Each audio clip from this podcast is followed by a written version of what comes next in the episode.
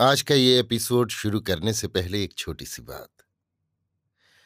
क्या आप भी अपना पॉडकास्ट बनाने की सोच रहे हैं? तो एंकर ट्राई कीजिए। ये पॉडकास्ट बनाने का सबसे आसान तरीका है। नंबर एक, ये फ्री है। नंबर दो, इसमें कई सारे ऐसे टूल्स हैं जो आपको अपने फ़ोन और कंप्यूटर पर रिकॉर्ड और एडिट करने की फैसिलिटी देते हैं। नंबर तीन आप अपने पॉडकास्ट को डिस्ट्रीब्यूट भी कर सकते हैं, जिससे इसे स्पॉटिफाई और दूसरे प्लेटफॉर्म पर सुना जा सके। तो डाउनलोड कीजिए फ्री एंकर ऐप या विज़िट कीजिए एंकर डॉट एफ़ पर अपना पॉडकास्ट स्टार्ट करने के लिए।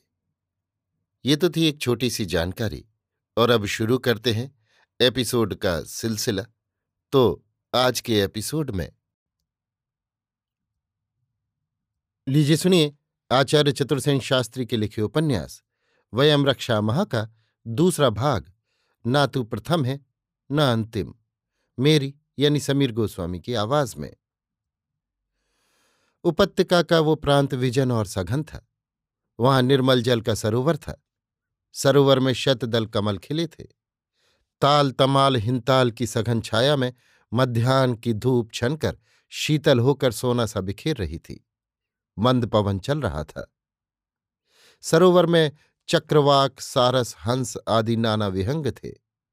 तरुणी एक विशाल शालमली वृक्ष के नीचे सूखे पत्तों पर लेट गई। हँसते हुए उसने कहा, अब तू आखेट ला।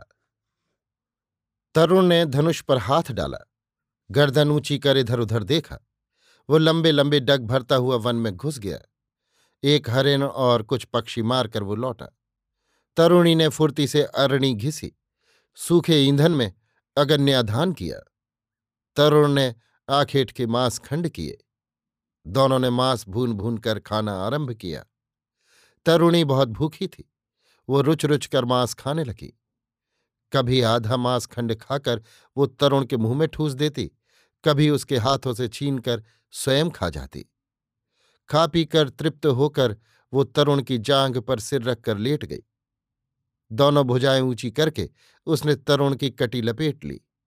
वो बोली, बड़ा हस्त लाघव है तुझमें मुझे प्रयास करना ही न पड़ा। आखेट सहज ही मिल गया। तरुण ने हंसकर कहा, तू किस कुल का आर्य है? वैश्रवण पौलत्स हूँ। तूने कहा था, तेरा मातृकुल दैत्यकुल है हाँ। कहाँ का? लंका का? लंकापति सुमाली दैत्य का दौहित्र हूँ। अरे वाह प्रिय! तरुणी हर्षोल्लास से चीख उठी।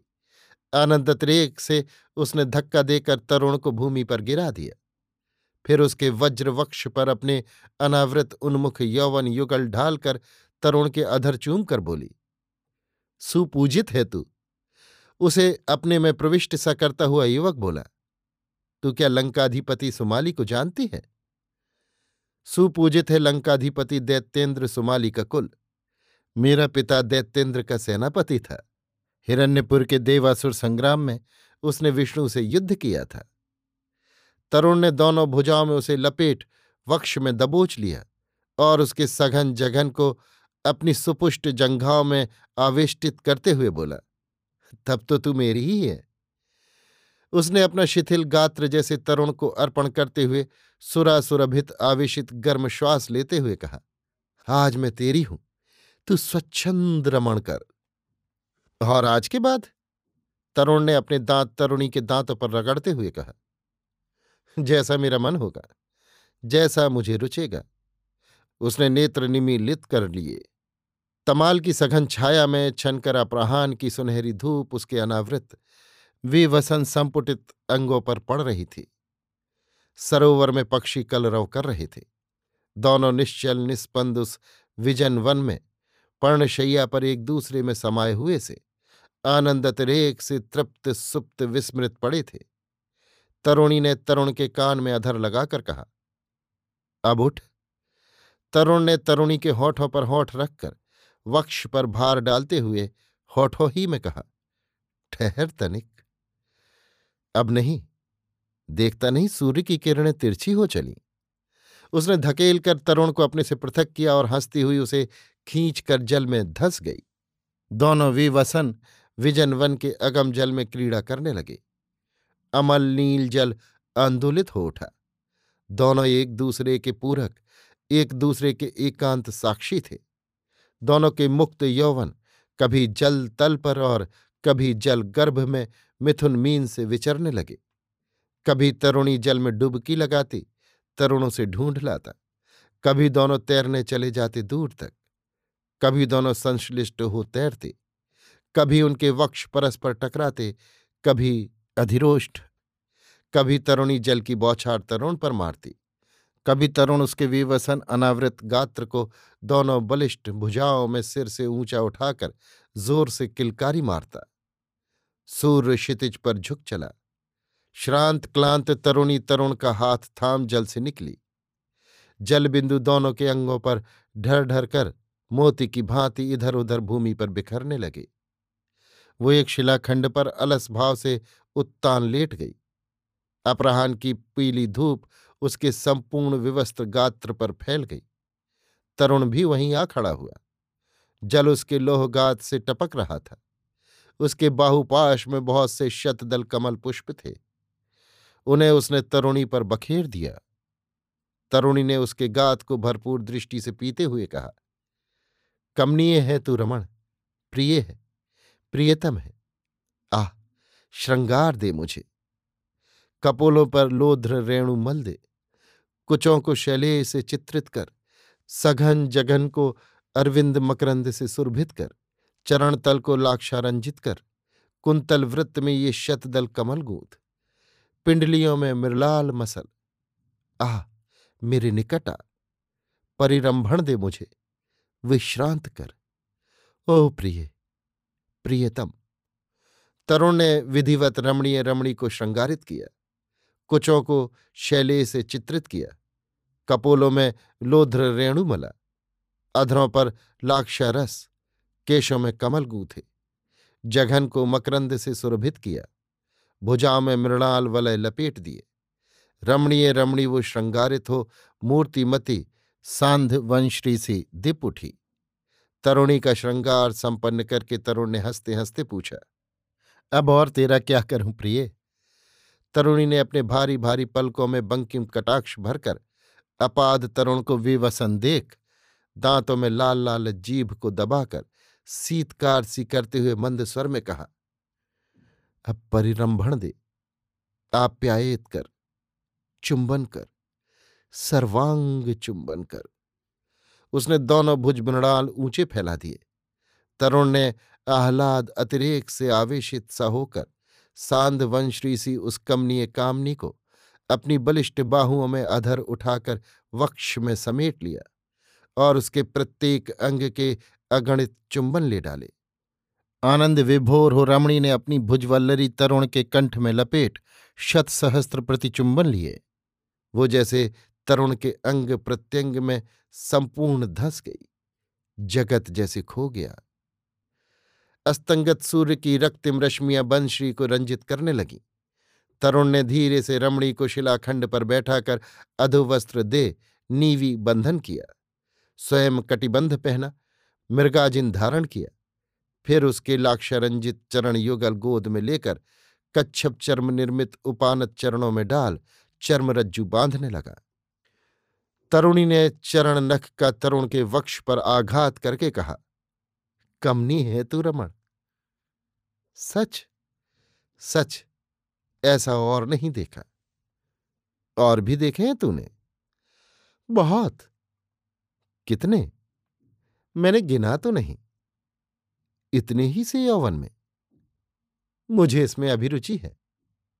काहे में नित नए यौवनों के आस्वादन में। पर अब तो तू मेरी है। वाह, ऐसा भी कभी होता है। मैं दैत्य कन्या हूँ। दैत्य बाला की ये मर्यादा नहीं है। कैसी मर्यादा? जहाँ मेरा मन होगा रमण करूँगी। और मैं तू कमनीय है, रमणीय है। तेरा मातृकुल और पितृकुल वरिष्ठ है। तेरा सहवास सुखकर है। तू भी आ, जब जी चाहे। मैं तुझे प्यार करता हूँ। प्यार क्या होता है? जो प्राणों में प्राणों का विलय करता है। तो तू प्यार कर। अनुमति देती हूँ। किंतु तू ही कुछ पहला पुरुष नहीं है। तुझसे पहले बहुत आ चुके हैं। तू ही अंतिम नहीं है, और अनेक आएँगे। तरुण के नेत्रों से अग्निस्फुलिंग निकलने लगे, क्रोध से उसके नथने फूल गए। उसने तरुणी के चरण गोद से गिराकर उसे ज़ोर से शिलाखंड पर धकेल दिया और खड़े होकर कहा, नहीं, अब और नहीं आएँगे। अब जो तुझे छुएगा, उसी के साथ तेरा भी मैं तत्क्षण वध करूँगा। मेरी ये मर्यादा है कि एक स्त्री एक ही पुरुष की अनुबंधित हो। धक्का खाकर गिरने से तरुणी को आघात लगा। उसका श्रृंगार खंडित हो गया। उसने सर्पणी की भांति चपेट खाकर उठते हुए वेग से तरुण के वक्ष पर पदाघात किया। पदाघात खाकर तरुण लुढ़कता हुआ भूमि में गिर गया। उसके उठने से प्रथमी तरुणी ने फिर पदाघात किया, फिर किया फिर किया। तरुण का सारा शरीर धूल में भर गया। उसके मुख से खून झरने लगा। इससे तनिक भी विचलित न होकर तरुणी ने भुजंगनी की भांति फुतकार करते हुए कहा, दैत्य कुलपति की कुमारी पर मर्यादा बांधने वाला तू कौन होता है रे अधम? पदाघात के लिए उसने फिर चरण उठाए। तरुण उछलकर एक और खड़ा हो गया।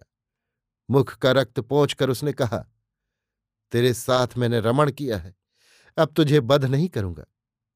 पर तू मेरी है, केवल मेरी। स्पर्श तो दूर। अब तू किसी पुरुष का ध्यान भी नहीं कर सकती। रमण किया है तो रमण की भांति बात कर, मूर्खता न कर। मुझे भी तेरा विग्रह स्वीकार नहीं है, मैं तुझ पर प्रसन्न हूँ। तो मांग ले। क्या? जो तुझे चाहिए। मुझे देगा तू। वो ज़ोर से अट्टाहास कर उठी। दूँगा। मांग ले।